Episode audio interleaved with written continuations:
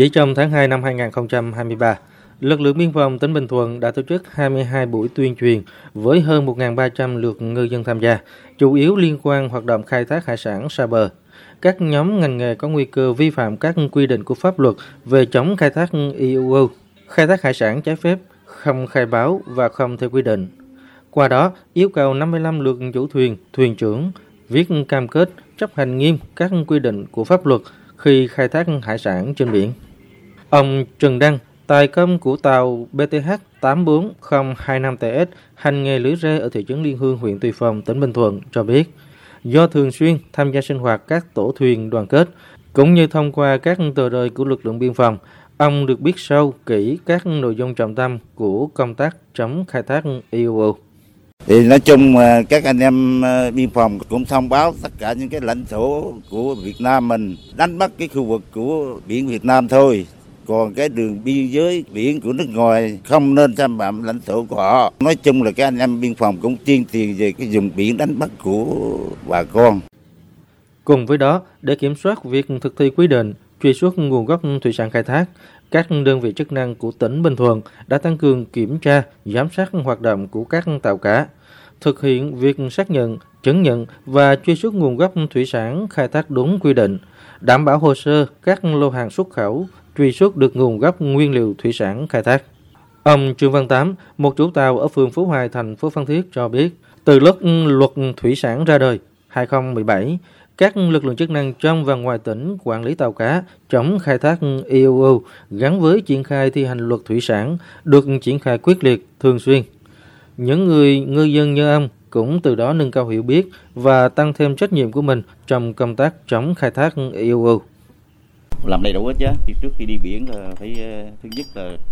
trình là xuất cảng chứ đồ trình hết rồi. Rồi ra trình đồn đồ, tất cả những cái trang thiết bị rồi an toàn cho lao động, cho thuyền bè là phải mình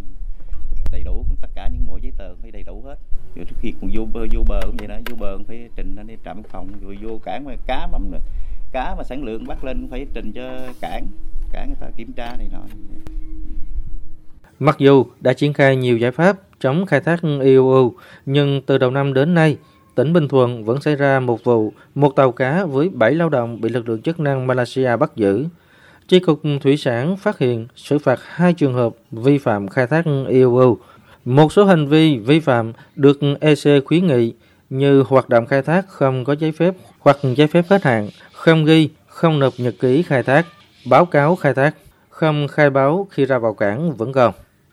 Để góp phần cùng với các đơn vị ngành liên quan trong việc gỡ cảnh báo thẻ vàng của EC, trong thời gian qua, Bộ Chỉ huy Bộ đội Biên phòng tỉnh Bình Thuận đã phối hợp chặt chẽ với Bộ Tư lệnh Vùng Cảnh sát Biển 3, Bộ Tư lệnh Vùng 4 Hải quân, Bộ đội Biên phòng các tỉnh lân cận, nhất là các tỉnh phía Nam, tăng cường nắm tình hình, xử lý các vụ việc xảy ra trên khu vực biên giới biển.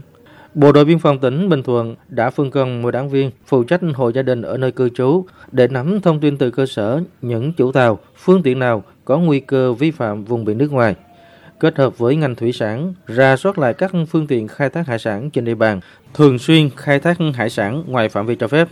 Đại tá Đinh Văn Sáu, Bí thư Đảng ủy, Chính ủy Bộ Chỉ huy Bộ đội Biên phòng tỉnh Bình Thuận cho biết, tiếp tục tăng cường công tác tuyên truyền cho các chủ tàu, thuyền trưởng hoạt động vùng khơi ký cam kết không vi phạm vùng biển nước ngoài.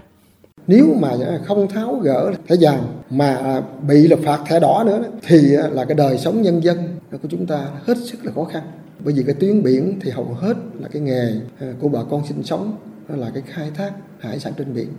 Cho nên là phải nhờ cái sự nỗ lực của các ban ngành đoàn thể, của là cả hệ thống chính trị à, và các tầng lớp nhân dân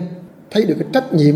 để từ đó chúng ta làm tốt công tác quản lý khai thác hải sản trên biển và chấp hành theo quy định của EU.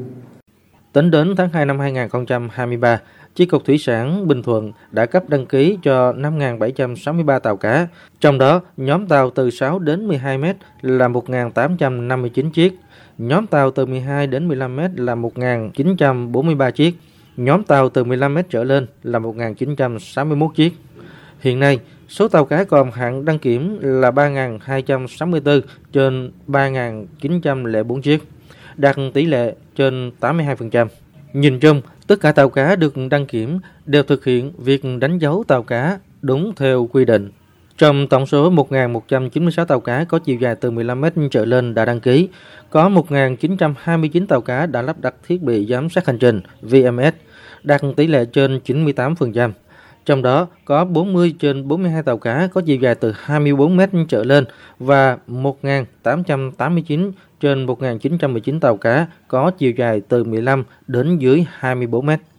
Để gỡ cảnh báo thẻ vàng của EC trong thời gian tới, lực lượng chức năng tỉnh Bình Thuận tiếp tục tăng cường công tác tuần tra, kiểm soát, kịp thời phát hiện xử lý nghiêm các tàu cá có biểu hiện nghi vấn, vi phạm vùng biển nước ngoài, các tàu cá không đầy đủ thủ tục giấy tờ, trang thiết bị đảm bảo an toàn.